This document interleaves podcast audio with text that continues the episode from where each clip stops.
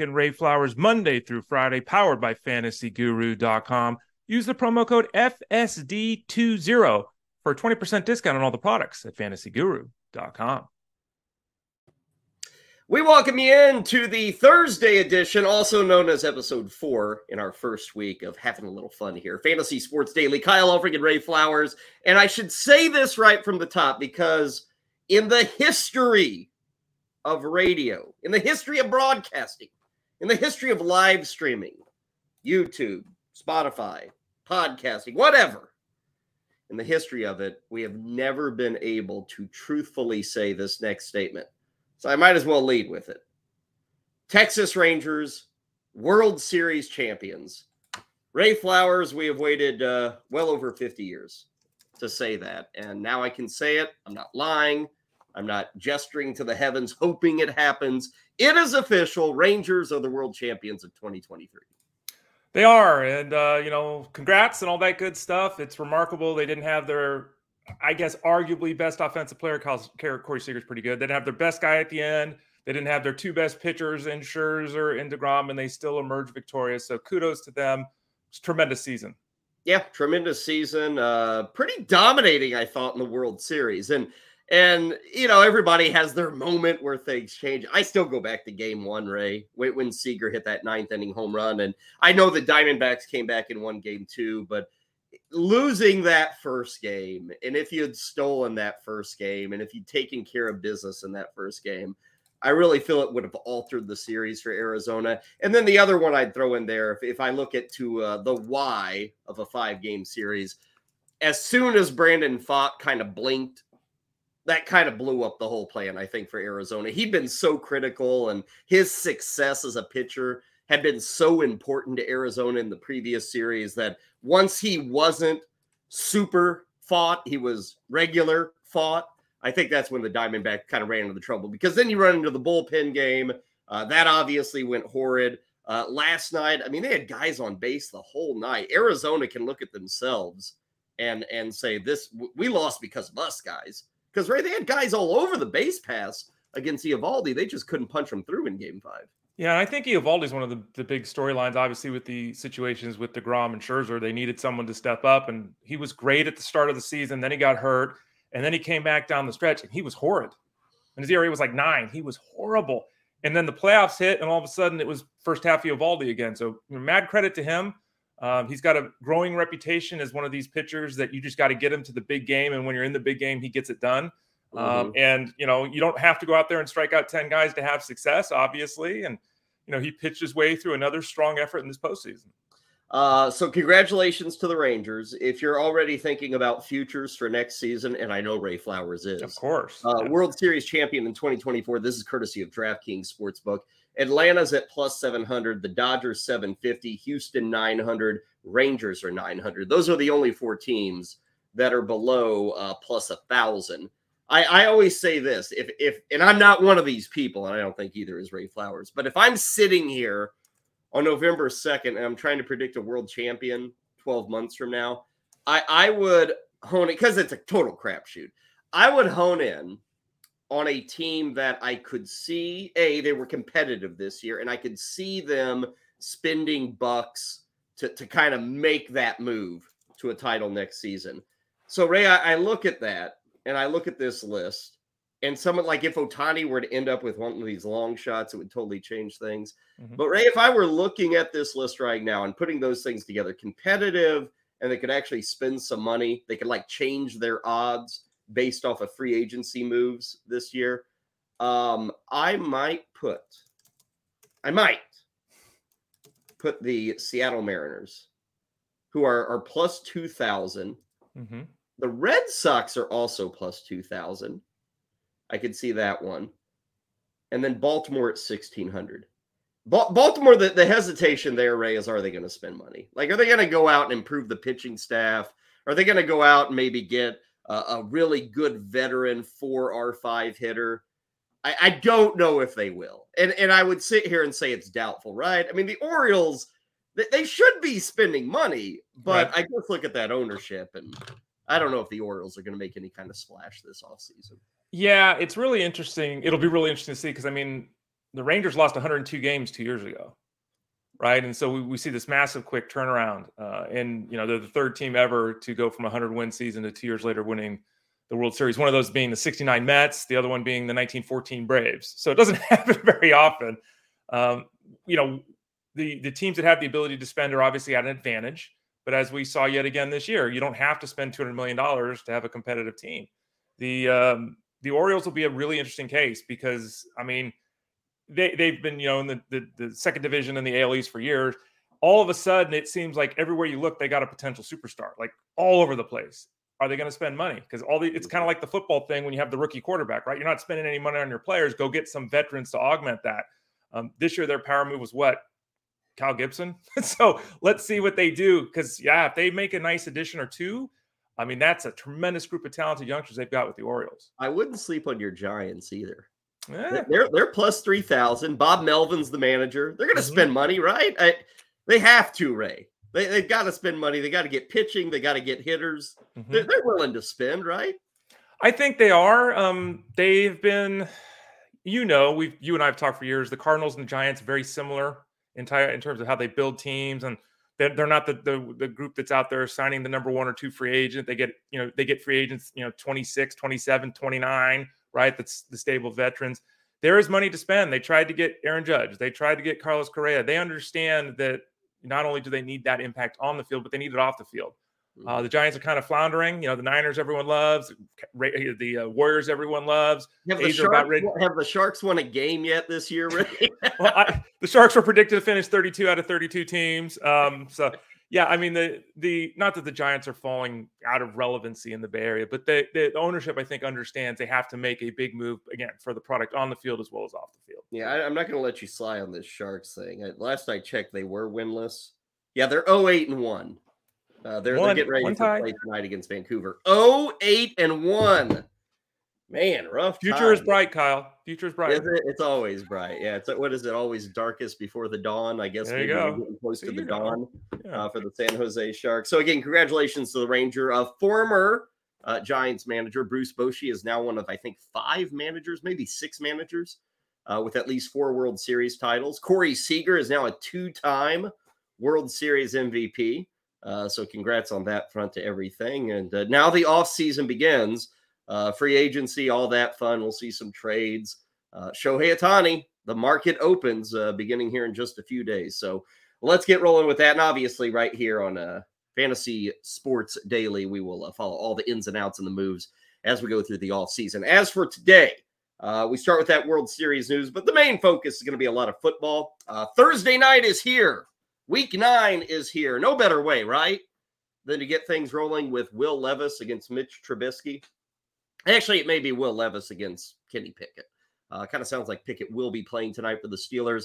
That will get things rolling in this uh, week number nine of the NFL season. Uh, Ray and I will give our thoughts, including what the heck to do with Najee Harris. It's just not happening this year, much like it didn't really happen last season for the Steeler running back. Ryan Clifford going to join us here in about five minutes' time. We'll get his thoughts on the DFS plays for tonight's matchup between the Steelers and the Titans. We'll also get you set with the latest injury news on this Thursday. We will also take a look at some halfway home numbers at the running back position. If you caught us yesterday, we dealt with the quarterbacks. We'll tackle some numbers with the running backs here a bit later. And then we'll close it down with Ani Sridhar. If you've been following us on the uh, podcast, which has been going on for a couple of months, that has now segued into this live stream. Uh, we uh, talk EPL, FPL each and every Thursday with Ani Sridhar. He is going to join us coming up a bit later in the show. So we are jam packed with things to get to. Um, also, Ray, it appears we have an update uh, for those who would like to subscribe to the audio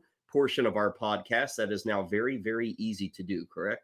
Yeah, obviously, the folks are right now watching us on YouTube. YouTube dot com slash at elite plus network. Uh, you can go there and watch the show live as you're doing. You can watch it on uh, on the recording if you just go there and you click on the live tab. You can also click on the about tab. Again that's youtube.com slash at elite plus network. Click on the about tab and that gives you a bunch of links. And two of the links exciting for us here on the show two of the links now include spotify and apple podcasts. So you might actually be listening to us in either one of those two locations right now as well but if you haven't yet, uh, you can go to the, again youtube.com at Elite Plus Network. We can also just go to mm-hmm. Spotify or go to Apple uh, Podcasts and you know type in the word fantasy words fantasy sports daily. But we are available in both those spots now, so you can also download it and uh, partake in the show in a podcast form, just as you do with so many other uh, avenues, probably in the fantasy world. And of course, we're re- relying on a bunch of zeros and ones to do this. But every day, Ray, once we sign off here uh, with what we do via Facebook, YouTube, X, whatever it is, where people can watch us live, mm-hmm. uh, what's it take? About half an hour to, to maybe get posted on the audio side. And if people are subscribers that will mm-hmm. immediately then download into their uh, podcast player right? Right. I can verify that it's about well i can't verify. I'll say this. It looks like a half hour on spotify. Okay. that's what it was yesterday. On uh, apple podcast that just came in yesterday afternoon so i'm not really sure the delay there. But let's just say I, i've talked to a bunch of people that strongly suggest that in both spotify and apple podcast case within an hour of the show ending it should be available in both sources in a podcast. Okay, so great news and kudos, public applause, everybody to Ray Flowers, who uh, seemingly every day is uh, creating new and exciting uh, ventures and, and connections and and places to download. So Ray, I, I will say we've always joked about you and your tech team, uh, which I've never seen these other guys, but they must exist because one man cannot do this on his own like you have done this week. Can you tell my lady that? She's like, yesterday I was talking to her about this. She's like, they put you in charge of this. I'm like, wait, how did I get this tag that I don't know what the heck's going on? I used to put. I don't know, Ray. If they'd asked me, I would have said, screw you. That's not my job. I'm a talker. I'm not a programmer. I'm a talker. It's so it's so funny. I used to install car stereos in high school. Like this is legitimately true. My friends, and this is and this was back in the late like 80s. Four wires, man. I mean, no, it, no, they're not putting speakers in, amps, woofers. But I used to do that when I was 17 years old in high school. Like I'm not some technological doofus, but yeah, I do. Yeah, if anybody needs their Alpine CD changer installed, Ray Flowers, the Oracle, he's your guy. I had an Alpine in my my dash. I had the radio. I never had the changer. I had the single CD player. I did have an Alpine there. Um, but yeah, those uh, th- those were the days. But yeah, so uh, thank you, Kyle. I appreciate it. It's been a lot of work. I'm looking forward to next week when I can focus more directly on the show than everything surrounding. You know, we're supposed to talk about the Steelers and the Titans, but Ray, I would actually rather talk about you uh, installing car stereos back in the 90s. Mm-hmm. How often do you think you installed a car stereo that was hot? That had been stolen, oh. and, and, somebody was putting it in their own car after they had uh, yanked it out of uh, some other poor dude's car. Yeah, half the time, third of the time, like probably, like probably. Um, you know, I remember too. My first deck was, and they were called decks back then, right? My first deck was a Denon, had a tape deck in it, uh, and I remember I used to take my Alpine. Speaking of that, my Alpine radio because of the fact that people stole stuff back then, right? You would, and these for people nowadays that, that you know, this sounds ridiculous. You would take the entire radio out. Yeah, I, I was just thinking, when was the last time anyone heard of their car stereo getting stolen? I recall Ray this was like a normal part of high school. Yeah. My car got broken into. Absolutely. Somebody took the car stereo. No. So I, I, I remember this. Uh, Matthews Top of the Hill Daly City is where I bought my Alpine deck. It cost five hundred forty-eight dollars.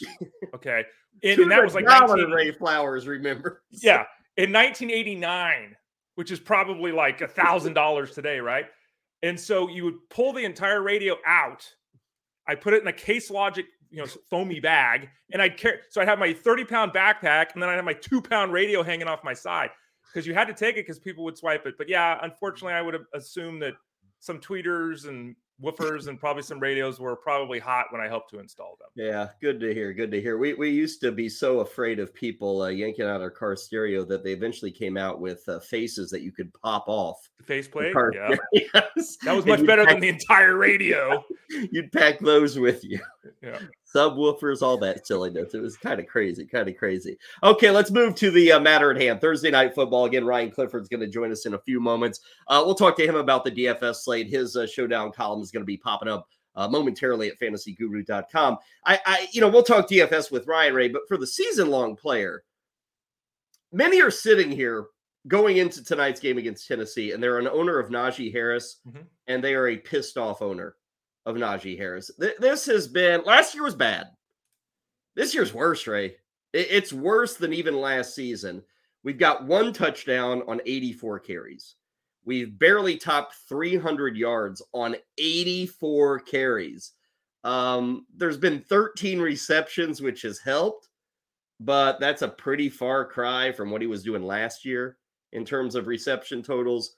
What's going on with Najee Harris and, and how much leash do we keep giving this guy? Like in starting lineups, Ray, I, I know what you're going to tell me. He's on the field and he's getting work, and I believe in that. But we're now half the way through the season, Ray. There hasn't been a hit. Has there? Has there been a single hit in any of his games yet this year? Yeah, he got scored a touchdown once. Um, in a game with 53 yards and three catches. Yeah. yeah. I, I mean, and every Thursday morning, my article comes out, and it's up today. Uh, the game day uh, matchup article, uh, and so breaking down this game as well as all the other games over at FantasyGuru.com. And again, don't forget to use that promo code FSD20 for a discount on all the products over there: football, baseball, basketball, hockey, whatever you want to get involved with. Uh, I think that you know, one of the problems we've had here is that the backfield has been shared to a higher degree than we anticipated. Jaylen Warren hasn't done anything. He really hasn't. He catches three passes a week. He hasn't done anything.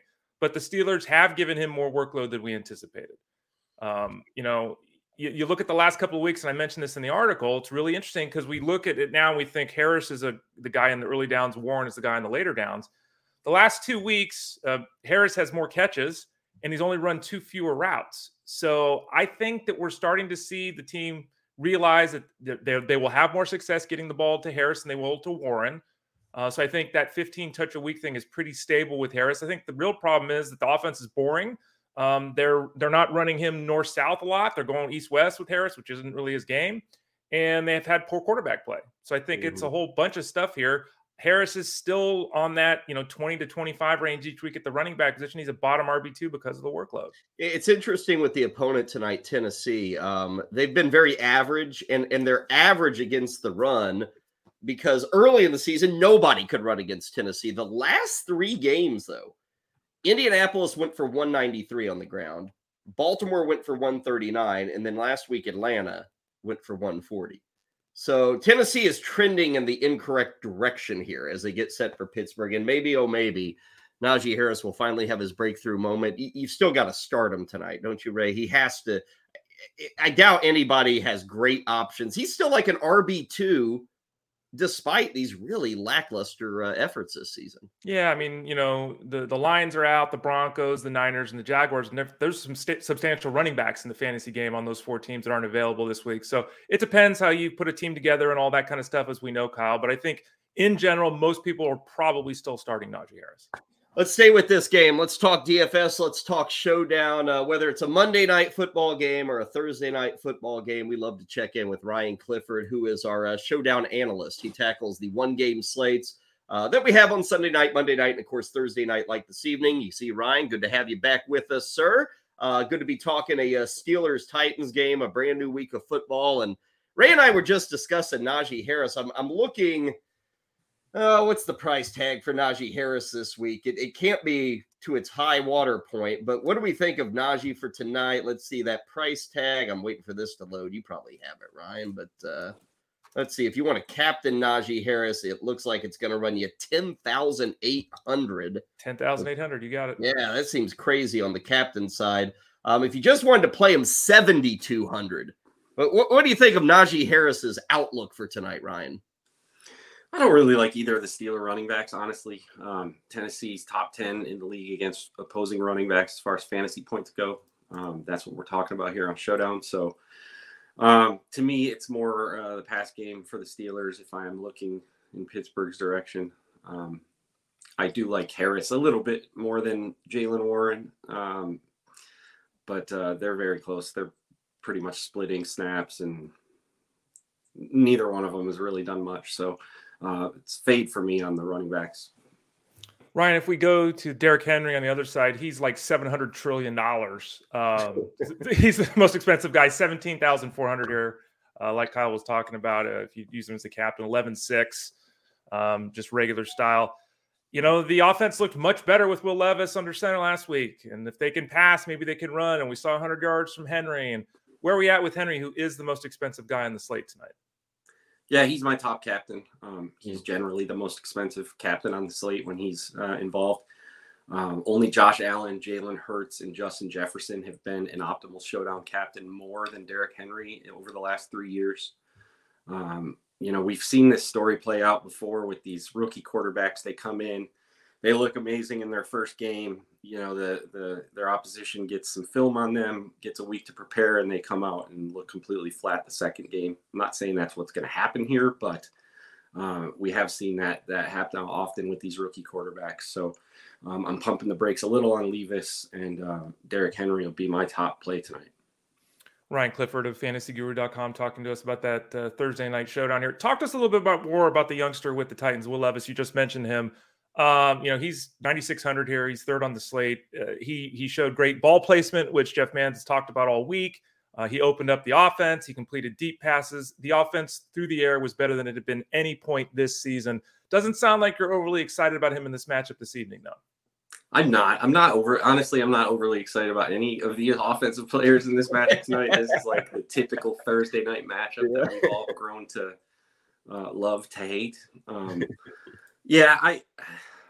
De- DeAndre Hopkins is a major boost for him, especially. We saw that last week. Uh, he's needed a guy like this that can push the ball deep uh, accurately. So I, I, do like Hopkins tonight. You know, it'll only take one of those plays really to get Hopkins into that optimal lineup. So I think that he belongs there, whether that's flex or captain. Um, Levis, as far as he goes, as far as the showdown slate, you know, he's not the type that's going to take off running. His senior year of college, he finished with negative rushing yards. Of course, they count sacks in college as, as negative rushing yards, but uh, uh, that's what we need for for captainship in showdown. So as far as captain goes, you know, I'm not looking at Levis at all tonight. I'm going to leave him out of my pool.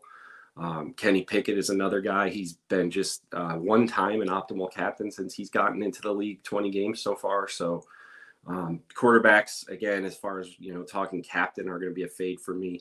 Uh, I I do think we'll see Levis uh, come back down to earth this week. I don't know that he'll really struggle here, but um, definitely don't think we're going to see, you know, three bomb touchdowns to DeAndre Hopkins again. Yeah. Well, and, and when we talk quarterbacks, when people build, you know, a showdown lineup, they're, they're always going to have at least one quarterback. That That's a given. I would suspect coming off the, the first effort that Levis had, you know, most of the ownership's going to go in that direction. What do you think of the other side here? I mean, is it – are, are you a fool if you spend money on a guy like Kenny Pickett or it sounds like he's going to play, but even Mitch Trubisky, if he were to get the start, are, are you wasting your money on the Steelers side here? Because that's kind of the differential play at quarterback, just because you'd have to suspect so many people are going to go with the rookie on Tennessee. Yeah, for sure. And I talk about that in my write up today. Um, you know, Levis going to get a ton of ownership with that game fresh in people's minds. So um, I do like the Steelers. As I said, I like their pass game more than their run game. Um, you know, so as, as far as that goes, I think I think Pickett's a fine play. Listen, we got to play six players from this game. So, um, and you know, as I always say, we've got to play at least one quarterback. So I think really it depends on how your lineup is built. You know, how the rest, what are the rest of the pieces in your lineup? If you've got some Tennessee pass catchers, you know, maybe lean Levis. Got the Steeler pass catchers, uh, you know, maybe lean Pickett. It's uh, not overly surprising, Ryan, to have a game in 2023 where you look at the tight ends and you go, no. Uh, maybe I'm wrong, and there's a tight end here that you're interested in. I'm going to assume the answer to that is probably not this evening. So, talk to us a little bit more about those pass catchers. You, you hit on, you know, DeAndre Hopkins in depth. Talk to us a little bit more about the things on the Steeler side. Who is going to be catching passes, and who intrigues you tonight? Yeah, I was looking for okay, Connor Heyward. He's the Steelers, you know, tight end one with Freiermuth out, 2,800 you know, listen, one touchdown at that salary is probably going to put him into the lineup. So um, I'm probably not touching Okonkwo, 4,200 for the Titans. He's been having some issues dropping the ball and just has not played out the way I think many of us thought he would this year. So as far as the Steeler pass catchers go, Diontae Johnson, 14 targets last week. Um, I think he's kind of reclaimed his role there as like the top pass catcher. Pickens, he's never had more than 10 targets in a game in his career he is that big play threat though. So if you're looking for upside, I think Pickens is the play. Um, Johnson, you know, more of a floor play for me. I think last year he had a ridiculous run of not getting into the end zone. So um, I, I do like Johnson on volume for for a game like this where I don't expect a lot of scoring. That PPR uh, benefits a guy like Johnson. So um, I think it's a coin flip between the two. I think you can play both of them Um, I like either one of them at captain, um, but I, I think I do lean towards Johnson being the safer play. Well, and if you want to dig deeper, we always like throwing out some cheap plays. Uh, the Steelers have a couple of guys that are like in that 800 to maybe 1200 range with Austin. Um, Allen Robinson sitting down though too. Now, neither of those guys has had many moments. I think Robinson's still looking for his first touchdown with the Steelers. Uh, do either of those guys kind of fit as that that sixth player, if you will, at that price tag of 800 to a thousand? You know, I really wanted to like Calvin Austin this year. Um, it's just not happened for him so far. So, you know, Allen Robinson is kind of a boring play to me. If I'm looking for that boring kind of safer play, I'm looking to uh, Kyle Philips, who's just $800 on Tennessee side. Nick Westbrook at Is uh, 3,400 for the Titans, and he's pretty much their, you know, second wide receiver on the field all the time. So, um, I, I don't I don't like the Steeler secondary pieces as far as the pass game goes. I think if I'm looking for the cheaper pieces there, I'm going to look to Tennessee. Article uh, should be posting up early this afternoon at fantasyguru.com. Ryan Clifford with the showdown breakdown, uh, going through some of the rules of the road if you're playing a showdown site. Obviously, specific thoughts on this game, uh, some lower end dart throws, kind of how he sees this game going. This is, I believe, one of five games this weekend that has a game total in like the 30s, which is kind of ugly. Um, any reason to suspect we, we get above that number? Ryan, what's your model say for this game tonight? I I actually have not looked at what the number is. What is the number? 37 and a half, I think is what I saw. I've got I've got 34.6. okay. That's a pretty significant under there. yeah. So tune in tonight, everybody, at 8:15. Um, maybe you can win some money if nothing else. Uh, Discord's going to be open. Ryan's going to be in there as well as uh, Ray and the rest of the crew. So if you got any specific questions, as you finish off these builds, by all means, uh, do head into Discord to get the live answer leading up to the kickoff. The inactives and actives, they'll come out about 90 minutes before a kickoff at 8.15 tonight. Ryan, a pleasure as always, man. Uh, enjoy the weekend. Uh, have fun watching some football, and uh, we'll report back to duty and check in with you on uh, Monday next week. All right. Okay? Thanks, guys. Ryan Clifford with us. Want to remind everybody Sunday night uh, for the game, which is a big one. That, that's actually one of the few really in- interesting games this week uh, Cincinnati and Buffalo. Uh, that'll get coming your way on Sunday night, and Ryan does do an individual write up for that showdown slate. And of course, for the rest of the slates, including Miami, Kansas City, which I guess works as a showdown, uh, we will have write ups all weekend long at fantasyguru.com. Tomorrow on the broadcast, we are set to be joined by our friend Armando Marsal. Uh, he is going to help us with some football thoughts going in to week nine. Uh, looking at the rest of this week nine, kind of pulling away from this game this evening, uh, some injury news. Darren Waller, Ray, for mm-hmm. anybody who's got him, I don't think you're going to have him for a while. I, I mean, when, when a player says, oh, yeah, I, I'm going to miss a few games and this is an injury that's going to keep me out, to me, Darren Waller and this hamstring, Ray, done for November. Like, I'd really be surprised if he's back before December 1st. Yeah, and that's obviously been a big question over in the Discord at fantasyguru.com. What do I do? What do I do? And, I and I say this nicely, you don't draft Darren Waller.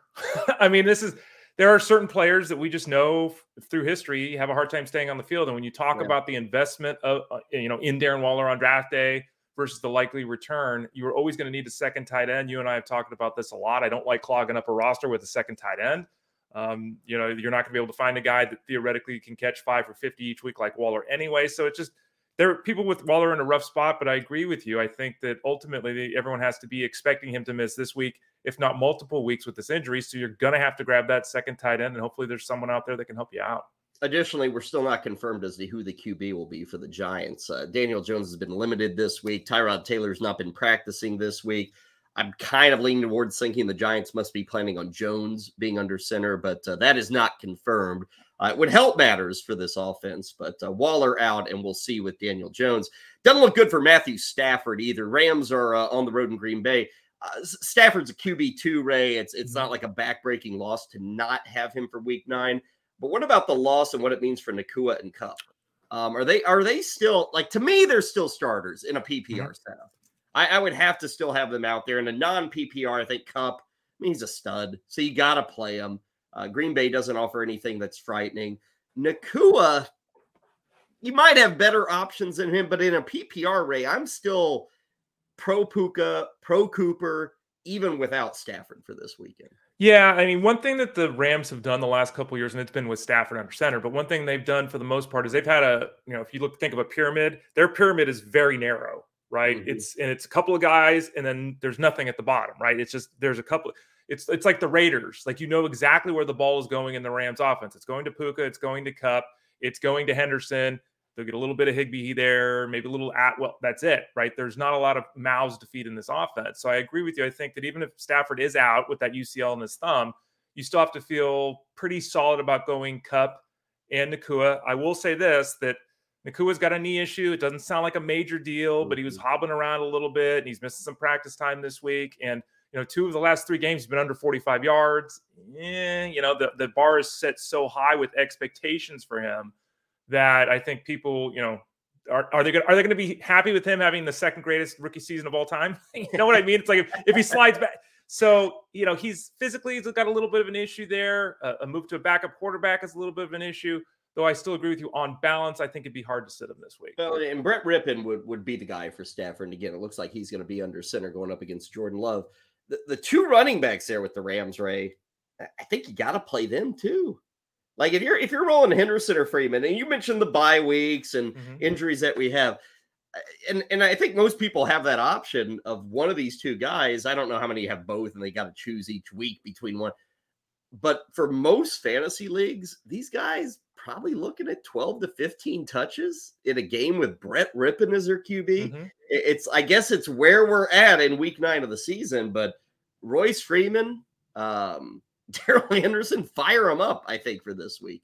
Yeah, and again, you can use the promo code FSD20 over at fantasyguru.com to sign up for any of our products. Uh, peek behind the curtain there for those people that aren't subscribers. If you look at the rankings right now uh, over at fantasyguru.com in a PPR setup, we've got uh, Mr. Henderson at 24 at running back and Royce Freeman at 32. So it's exactly what you're talking about. Yeah, it's not like, like either one of these guys makes you feel great. It's not mm-hmm. like either one of these guys is someone that you're you're pushing to get in the lineup per se. But at the same time, given guys being on bye, given the nature of backfields, both guys are in play for some people this week. Couple of other things uh, at quarterback. We're still sitting and wondering about the uh, QB in Cleveland, PJ Walker, Deshaun Watson. Hopefully, we'll find out maybe today. I mean, Watson has has been at practice. I think it was a limited session on Wednesday, uh, so that would probably lead to another limited session today. We'll just see how the shoulder reacts. Uh, don't know if anybody's uber excited about Cleveland or what they have under center. Uh, Josh Allen did not practice yesterday. Remember, they're playing on Sunday night. Shoulder injury is what we're hearing. It doesn't appear to be anything too worrisome. So it looks like we're in the clear there. Gus Edwards did not practice for Baltimore. Uh, not certain if that's a maintenance thing. He had a lot of work on Sunday against Arizona. So maybe they're just kind of giving him a Veterans Day off. Other guys who didn't practice on Wednesday uh, Tyler Lockett, undisclosed. Emari Demercado, toe. Drake London growing. Dameon Pierce, an ankle. David Njoku, an ankle. And then Curtis Samuel with a toe. So we'll see what the status is on those guys for Thursday. Some other limiteds. Ray mentioned Nacua. Uh, we mentioned Daniel Jones. We mentioned Deshaun Watson. Luke Musgrave, for those who care, uh, rookie tight end. He's got an ankle injury. He is also limited on that front. Uh, speaking of articles we got up at Fantasy Guru. And speaking of week nine, Ray, your game day article, it's up, it's available, it's yep. uh, ready to read, and and it's a lot of reading for those who want something to uh, get prepped for Sunday, right? Yeah, and this week it's small; it's only twelve thousand words. Um, Wham. The, yeah, I know it's a lot, but it, you know we have so many.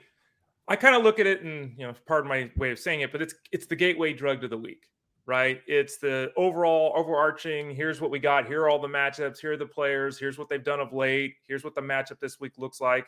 Um, and then you can dive in deeper, like with things with Ryan Clifford when you're talking about Thursday night football. Yeah. We've got a whole host of articles each week. You know, we're talking about red zone work and wide receiver cornerback matchups and breaking things down in more detail. So this article also, uh, which is seasonal based, ends up becoming part of the DFS package over at fantasyguru.com as well because um, all the, the graphics and all the charts and the tables and all the ranking stuff that I have in those 12 to 14,000 words most week then get augmented by Armando Marsal, who adds in DFS content. So whether you're a seasonal uh, subscriber at fantasyguru.com or part of our DFS group, either way, you get access to the article A little more football to come your way. Um, Ani Sridhar uh, waiting in the wings to talk some English Premier League here on a Thursday. But if you caught yesterday's edition of Fantasy Sports Daily, uh, powered by fantasyguru.com, yesterday we talked about quarterbacks and some of the more, um, yeah, I don't know if head scratching is the term you wanted to use, but some of the more uh, eye catching numbers that we've seen through the first eight weeks of the NFL season. And remember, we're getting ready for week nine. A lot of fantasy leagues are going to end in week 17 regular seasons will end in like week 14. So the season is pretty well half done, if not beyond half done for some of us. So we thought throughout the week, uh, starting with quarterbacks yesterday, running backs today, and then wide receivers and tight ends tomorrow, we take a look at some of those halfway home numbers. So, Ray, like I said, we dealt with the guys who sling the football around yesterday. Today, the guys who carry the football. Uh, leading off with the fact, yesterday I said, wow, Tua Tagovailoa leading the NFL in passing yardage. Travis Etienne Ray leading the NFL in rushing attempts. It's been a big, big push this year from where we were last year with Jacksonville to the amount of work he is getting this year. He has been a horse for the Jaguars. And again, nobody else in football. And yeah, you can point to injuries and all that, but you know, Derrick Henry hasn't missed a game. Christian McCaffrey's been out there pretty well every week. Saquon Barkley's missed some games, but he obviously racks up totals. Of all of them, though, Ray, it's Travis Etienne at the top. Yeah, I mean he's he's added six carries a game on average co- compared to where he was last season. And uh, last year he had 220 carries. This year he's on pace for what 330. I mean that's a and I don't know. I, and let's you know if we go back to draft day with ETN, it was this guy's going to run it 200 times. He's going to catch 60 passes, and there you go. This level of workload, I don't think anyone ever expected out of ETN. Uh, you know, I know some people. I even complained in the listener league, uh, listener league that we have here at FantasyGuru.com with uh, obviously the people, listeners, followers of the shows. Um, I had ETN in that league, and I was like the ninth round, and I was going to take you know Bigsby, and someone grabbed him in front of me, and I'm like, "What are you doing? Hmm. Like, why would you grab? You don't have ETN. Why are you grabbing?" And the person said, "Well, I think Bigsby's going to be part big part of the offense." Bigsby hasn't done jack. He's not even on the mm. field. It's all ETN. He's on the field all the time. He gets to work all the time, and he's rewarded, you know, those in the fantasy space with a strong season today. And and one thing that also surprises me about that number, Ray, I was a huge proponent leading into the season of Jacksonville's going to throw. They're going to have Trevor Lawrence throwing the football 600 times. What has happened though is last season they were 10th in passing attempts. This year they're 17th. Last year they were 17th in rushing attempts. This year they're ninth. I am stunned, Ray. They flip flop those numbers. And honestly, Jacksonville, they're six and two. And I guess when you rank teams according to records, that puts them near the top. But having watched plenty of the Jaguars this year, they, they haven't looked very good. I've not been impressed with their offense. They're winning games, and I think eventually it'll click. But I'm really surprised, Ray, that those two numbers, the rushing attempts and the passing attempts, have flip flopped this year with Jacksonville. Yeah, and I think that's really reflected in, the, in Calvin Ridley, right? Their big addition this offseason, the first game of the year, first half of his first game with the club, he caught seven passes for 92 yards and a touchdown.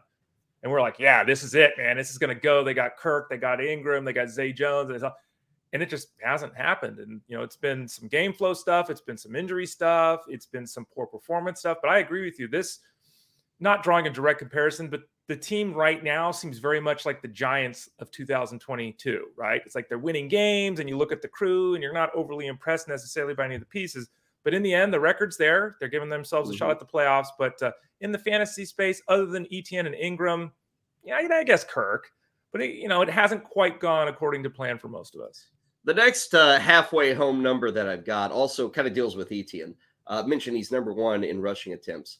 Seven of the top 15 for rushing attempts this year are guys who are averaging under four yards a carry. And surprisingly, that includes Etienne.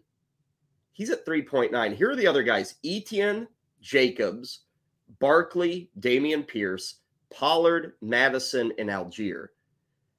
Ray, I, I'm a huge proponent of quantity. Like those guys are getting quantity. They're not having any success. Um, and, and it's almost like you know, running backs are devalued, but even having successful running backs, nobody even cares about. like these guys are getting a ton of the football, unless I'm not going to say that's an awful number, less than four. But Ray, we're just not used to seeing guys who get the football this month at under four yards a pop. That's that's something that's really changed in the last decade. It has, and you know, I think that speaks to the idea of you know the run is really complementary. What are they doing with these guys? They're trying to run the clock out. They're trying to keep a, a lead. Um, they're looking to you know just move the chains because that's you're right. It's not good. It's it's just it's not a scenario where you look at a guy and you say, well, we're going to give him the ball 20 times a week, and if we get 3.8 yards a carry, yeah, no no coach is going to say that. Um, it's halfway through the year. I think we have enough data to look at it and feel pretty good that that's kind of where we're at. It's not like a one or two game scenario, but yeah, it's disappointing. Uh, the volume, like you said, volume is king in fantasy, mm-hmm. but it'd be mm-hmm. nice if there's a little production with it as well. Zach Moss, number two in rushing yardage. Right where are we standing for the second half on Zach Moss? We, we thought two weeks ago he was going to lose work to Jonathan Taylor, yet yeah. every week it's nearly equal in terms of touches. So are we going to live with that the next two months, you think? I, I mean, in this, I think, and Jeff Mans and I talked about this in the Elite Sports Show on Sirius XM yesterday. I think this goes to show you why teams don't pay running backs. They gave him, you know, they backed up the, the truck and said, here's gold bullion, Mr. Taylor. And then what do they do? Keep giving the ball to Zach Moss. like well, is that how you make the deal work out? Is you pay him a lot of money, give him three, four years, whatever it was, and the way we make him survive is by giving plenty of work to the cheap guy in Zach Moss. Yeah, I maybe, and I mean it's working. Both guys are having success, right? They're filling roles. I think it's strange that they didn't trade Moss because his value is as high as it's going to be. Like, what do you, you just gave Taylor, you know, the high one of the highest contracts you've ever seen at running back. Like that, this guy is going to be the lead in the offense. I think in the case though of of these two we are at a scenario as we're discussing where the running back position is not overly exciting, where there's not necessarily oodles of production. I think it's conceivable that if you have both Moss and Taylor, and I do, and Scott Fish Bowl, I think that if you have both these guys, it's conceivable this week and moving forward to consider starting both of them as top 25 running backs. Jalen Hurts, uh, not a running back, but he's doing a lot of running. I mean, he's got it. right. he's got the same amount of carries as Breece Hall. Crazy. So, but 35 of his 78 carries this year have gone for first downs. Talking about Jalen Hurts. And I guess that speaks, Ray. You know, some of those, sure, it's a seven yard run and he gets you a first down, but it's just on and on and on with this, you know, brotherly shove thing. And and if you look, you know, Jalen Hurts has always been a runner. This year, more than ever, they're using this one yard push on fourth and one. His um, yards per carry is down to 3.8. Last year it was 4 6. The year before was 5 6. So he's still getting a lot of rushing attempts, Ray, as many as ever, but so much of it is going for fewer yards than we're used to with Jalen Hurts. Yeah, because I think a lot of it is the short stuff, right? Like you're talking about the fourth and ones and all that. But I think it's also fascinating. And I know he's thrown a bunch of picks this year and all of that, and he's dealing with the knee issue, but he's thrown for 275 yards in six straight games. Mm. Like, you know, you get that level of offensive production through the air, augmented by the, the, the work with the legs that you're talking about, and it's no surprise why people drafted him so highly in 2023. And, and I mentioned the rushing attempts are about the same that they've been for Jalen Hurts. Uh, the touchdowns are also about the same. Like he's at six right now, rushing touchdowns. So he's got a very good shot at a third straight season with double digit rushing touchdowns, which throughout most of the NFL history, that's been you never see. Uh, but it's happening with Hurts. We've seen it with some other guys too. But the yardage, he's going to lose about at this pace. Again, we're just pacing this stuff out with our numbers. He's going to lose about 200 yards from what we got last season and from what we got the year before. So it's still good, but it's a little different with Jalen Hurts. It's a lot of that straight into the gut. And I, am still confounded, Ray. I know it's successful, but there's your what's he make? 45, 50 million dollars a season and like on fourth and one, you're just shoving them into like four thousand pounds of people. it's like four thousand pounds. It's got to be close to that. Yeah, it's a lot of people. Yeah, a lot of people. That's they're regularly doing it with their crown jewel of the franchise. Uh, those are some halfway home numbers when it comes to running backs. Again, tomorrow, right here on Fantasy Sports Daily, we'll tackle some of those halfway home numbers at wide receiver. A few more minutes left in this uh, Thursday edition of what we do here with FSD. Again, that promo code you can see at the bottom, FSD20, 20% off everything at fantasyguru.com. And that includes our EPL coverage. Yes, did you know we have English Premier League coverage? Yes, we do. And our next guy talks it every week. He's in Discord every weekend. He's writing up columns every weekend, covering the DFS slate on Saturdays with the main slate. He talks some uh, FPL with us as well here. Ani Sridhar back with us. Mr. Ani, you're looking comfortable and warm on this Thursday. How's it going, man? It's going great, Kyle. And yeah, warm for sure. Uh, the cold has finally hit the Northeast here. It's our first day in like the low 40s. So, you know, have to get a oh, little man. cozy. Yeah. So you got you probably got three more of those in the uh, in the closet. You're ready to pile on when it gets into oh, the yeah. teens. Yeah. Oh yeah, the, the rotation is ready, and the uh, the shopping cart is also you know the cart's full with uh, yeah. coats and sweaters ready for purchase. Speaking of cold, that was me last week in FPL. um, you know, I was sitting here a week ago bragging about my huge effort in game week uh, nine, over 100 points. Uh, game week 10, I felt it like in the 50s. And the reason is I I, I went the third round on captaincy. I went Ollie Watkins. I was trying to be different, trying to be cute, blew up in my face. Meanwhile, everybody else, Ani, who went Mo Salah or Erling Haaland, they did just fine. How about you in game week uh, 10? Was it a winning week for you? Uh, it was an average week. It was better than my week before. But yeah, I also went the Watkins route, unfortunately, with the captain. Didn't pay off. He looked great, but, you know, we don't take great in points. We need goals. And we yeah. sadly did not get that. Uh, I would still roll with him this week. Villa still has a matchup. Don't know if I'd captain him, uh, but the matchup is still there certainly for him to be in lineups. And I guess the reason I wouldn't captain him, Ani, is because the the two fallbacks when we talk about the armband each week, great matchups for Erling Haaland, for Mo Salah. You look at Haaland uh, against Bournemouth. Mo Salah is at Luton Town. I, I, guess the issue this week is which of the two. I mean, I, I feel you're right either way. I'm probably going to go Haaland how about you for the captaincy this week? Yeah, I think Haaland is the one A, and then Salah comes in one B. But I have to say, I wouldn't be shy going back to Watkins at captain. They Ooh. get a good matchup against Forest, and you know it's a saying we like to use in the fantasy industry: when others are fearful, let's be greedy here. And if you know mm-hmm. you're like middle of the pack and you're trying to get that boost, everyone's going to go away from Watkins this week because of what happened last week. But if you want to get a little different, Watkins is not a bad captain. Villa still have a great matchup, and uh, you know, City might rotate their lineup and try to you know keep Haaland healthy. Villa's at uh, Nottingham Forest. That's our first game on Sunday. A majority of the schedule is going to be locked and loaded on Saturday. I think seven of the ten matches this week are Saturday matchups. Eight thirty a.m.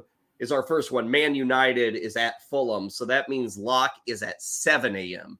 So you don't have to worry about Friday, but Saturday, if you are playing season long, you are going to worry uh, about that 7 a.m. lock. Uh, the main slate's also a little different this week, Ani, because um, I, I, guess uh, maybe they haven't done daylight savings, or no, we haven't done it, but they have done it over in England. So instead of a 10 a.m. main slate that you always cover over at uh, Fantasy Guru, it's actually 11 a.m. And it's a pretty big slate on. I mean, we got five matches in that main slate. What's kind of the early read? I know you'll have the column Friday night, Saturday morning. But what's the early lead on that uh, 11 a.m. slate for Saturday? Yeah, I mean it's super exciting since last week we only had, you know, a two game slate on Saturday and then we had the main slate on, you know, Sunday with the three games, but early lean is Manchester City. I mean they're taking on Bournemouth, get as many pieces as possible and try to fit it in the lineup and I think the sneaky sneaky uh, value plays we might get is that Everton Brighton game. The game total is sitting at three and a half. We've seen Everton play good football of recently. They've gotten unlucky with results, and Brighton have kind of, you know, they've kind of fallen off of their early yeah. hot start. So that's another game where I'm going to be looking at getting pieces from. Good news for Brighton. It sounds like uh, Estupiñán could could be back in the 11. The beauty of DFS is you find out an hour uh, before you got to lock your DFS build. You can find out exactly who Brighton has on the field. You can find out exactly who Man City has on the field. And Ani's going to be in Discord uh, live on Saturday morning to help you with some of those setups. Uh, staying with a couple of games um, in that area, Bryan Mbeumo. Um, I saw a number over the previous like month, Ani. I, I think 1.2 or 1.3 million people have sold off the uh, the, the Brentford midfielder. Uh, they've moved on. The last two weeks, he's exploded. Couple of weeks, double digit points does everybody who sold him need to get back on board with him or do you just bite your tongue and, and hope that you still made the right decision to move on Yeah, I mean it's so two weeks ago when you used your wild card, I forgot to. So Mbeumo was still in my lineup, and I and I reaped the rewards. But then last week I used my wild card, I shipped him off, thought it was a tough matchup. Clearly wasn't. He produced again. I felt like a genius at the beginning of the year when I, you know, quote unquote drafted him week one. But if you look at their schedule, you know, they have a good, decent matchup against West Ham, but then Liverpool, Arsenal, and I think the time to get him back might be after that when they have Luton, Brighton, and Sheffield. So that that could be when you get Mbeumo back because he does have two tougher fixtures coming up. You, you mentioned you thought last week was going to be tough, um, but it wasn't. That was because he was playing your boys from Chelsea. Um, another sad effort for Chelsea, who like always has these opportunities on the doorstep. They can't bang them home. Um, I know the fixtures take a turn this week. The the big matchup is involving Chelsea visiting uh, Tottenham. That'll be on Monday afternoon. What's all this mean for Cole Palmer? Because everybody still looks at him. They love the price tag. They love the effort. They love what they've seen. But like everything around him is a mess him. Now you have the difficult fixtures. How are you handling Cole Palmer? Do, do you feel he still is a very important part of the puzzle for successful FPL teams? I think he's cheap enough where you can roster him. He's only five mil, right? So he's someone you could possibly have on the bench, you know, sub in, or like in the event someone doesn't play, he's someone who gets subbed in there because he does have penalties taking equity. And that's really important here. So even if it's a tough matchup against, you know, Man City, Newcastle coming up, Chelsea have played these tough teams well. 2 2 draw against Arsenal, 1 1 draw against Liverpool at the beginning of the year it's these bad teams that they've really played down to their competition, which has been incredibly frustrating as a Chelsea fan. So I think Palmer and potentially Reece James are two of the only Chelsea pieces I'd be comfortable with. Um, comfortable with Reece James? You're going to get injured this week, Ani. Book it. I mean, you, are not wrong there, but he once again he's got you know assist equity since he's on you know corners, crosses, but uh, if you have Sterling, I you got to get. I think Sterling is a must sell for me. He's probably number one on my must sell if you have him on your team. Again, Chelsea Tottenham, that game uh, Monday, 3 o'clock Eastern is the kickoff there. That's the 10th and final match of the week. Ani Sridhar hanging out with us, talking some FPL. Again, his DFS column will be up Saturday morning. Get you set for that five game main slate. Um, a lot of people scrambling this weekend in season long, Ani, because they lost Pedro Neto of Wolves, who uh, you know, for a while was under the radar. He just kept producing, kept producing, became more and more popular. He was a sub six midfielder, uh, kind of helped the, the entire 15 man build. He's now injured, and this hamstring injury is going to keep him out for a while. What's the move here when you look at midfielders that are below six, like Cole Palmer, who we were talking about? He's one of those guys, but there are some other options that you could go with too. Yeah, I think the number one option for me, and I'll probably be adding him this week to my team, that's Anthony Gordon. You get him at 5.7. He's now become a, you know, a must. He's just must start for Newcastle because of the injuries they have on their team. And he's heavily active in their attack. Newcastle don't have the best schedule going forward, but this is a team that plays really well at home. And they get an Arsenal team who just lost 3 1 to West Ham in the midweek. So I think Arsenal very beatable. Could see Anthony Gordon score or even get an assist. Then Bournemouth, Chelsea, United, Everton.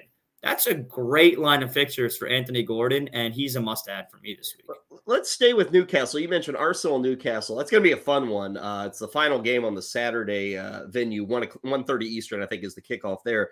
Uh, you know, Pedro Neto, who we talked about, injured. Everybody's selling him. Kieran Trippier of Newcastle is not injured. He's been really good this year. He's very expensive on the back line, but I saw this week people are selling him and they're moving on. Last week was a rare blank for him.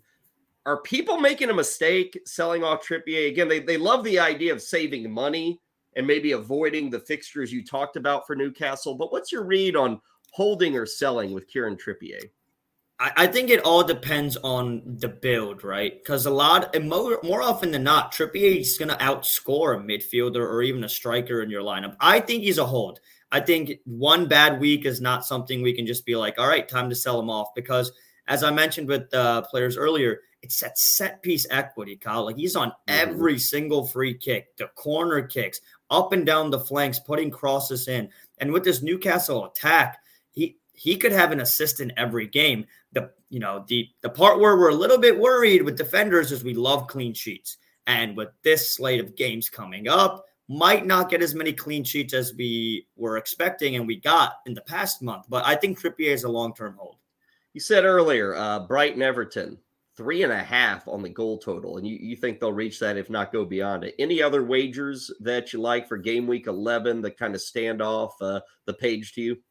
Yeah, I mean, usually I'm not a big spread better when it comes to soccer, but I like Man City to win by at least three goals against Bournemouth. Uh, it's at minus 102 on a lot of books.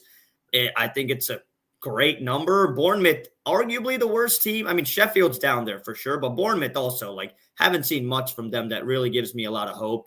Uh, I, I like City to win by at least three here. They got to get back rolling here in the Prem. I think that Man United win last weekend was huge for their momentum after coming off two bad performances. So uh, give me City to roll here at home.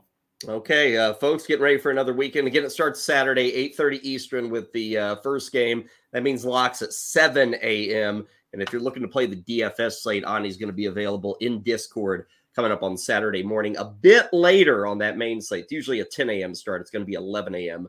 Uh, this week. So enjoy the extra hour of rest, Ani, and uh, we'll talk to you next week. Thanks a lot for dropping in. Okay. You got it, Kyle. Ani Sridhar hanging out with us here on Fantasy Sports Daily as we get ready to wrap up our uh, fourth get together. Ray Flowers uh, was uh, in the chat room answering some questions. So, Ray, we let you kind of step away to help the people out. We should remind people, um, at least in YouTube for the mm-hmm. viewers there, they are able to ask questions live of both myself and Ray. Ray usually handles the answers just because he's better at the multitasking. But uh, a lot of people uh, jumping in there and looking for answers, right? Yeah. Thank you for that, Kyle. Appreciate it. Yeah, uh, there are people asking questions, and we do encourage folks to do that. YouTube.com slash at Elite Plus Network.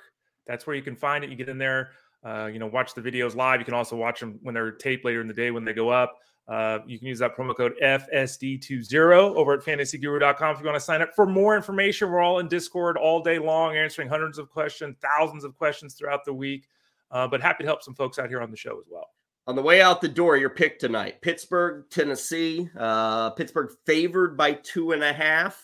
Where do you land on that? I'll go Pittsburgh. I think it's going to be a game like we discussed with Ryan Clifford and, you know, kind of hinted at ourselves. It's not going to be a sexy game, but I'll go with Mike Tomlin and the Steelers this evening if last week for Will Levis is a nine on a scale of one to 10, what's tonight going to be for him? Six and a half. I'm going to go five. Okay. I think it's going to be rough. I think the pressure from the Steelers is, is going to cause him issues. Minkah um, Fitzpatrick is out. You can't count on 40, 50 yard catches. right. Minkah Fitzpatrick being down for the Steelers is a help for for Levis, but you're maybe maybe I should have just said six. Maybe I got too excited yeah. by the great ball placement from last week. I do like the Steelers uh, to handle uh, the Titans in this one. And again, Kenny Pickett probably out there. Looks like everybody else is good to go too. I know DeAndre Hopkins, there were some questions earlier in the week, but he's going to be out there. Same for Derrick Henry. Again, get into Discord. Uh, Ryan Clifford's column up at fantasyguru.com. Ray's got the uh, game day column that is ready to go as well. More columns popping up this week or this Thursday, I should say. Uh, we got a tight end breakdown for DFS in week nine. That will be going live here in a bit. And of course, tomorrow, Ray and I will be back at 11 a.m. Eastern. Armando Marsal stopping in with some of his thoughts for week nine. We'll also get you a college football preview, uh, week number 10 of the college football season. So uh, we'll get you the latest on the DFS slate there. Uh, Ray, that'll do it for us. A pleasure as always. And we'll talk again tomorrow. Okay. Uh, looking forward to it, Kyle. It's always fun to get a chance to talk to you and the uh, listeners slash viewers. And now you can't get away from us. Spotify, Apple, YouTube, X, Facebook, uh, all sorts of places. Hunt us down. Uh, get the audio vo- version, the uh, video version. Uh, let us know what you like, what you dislike, what you'd like to hear of. Uh, we are here just getting things rolling. So uh, we're open for advice if you'd like to give it to us. We give a lot of advice, but you know, you can give us advice as to what you'd like to see, hear, all those good things here with Fantasy Sports Daily. That is it for us. Kyle Elfrink Ray Flowers signing off. You have been watching Fantasy Sports Daily right here, powered by fantasyguru.com.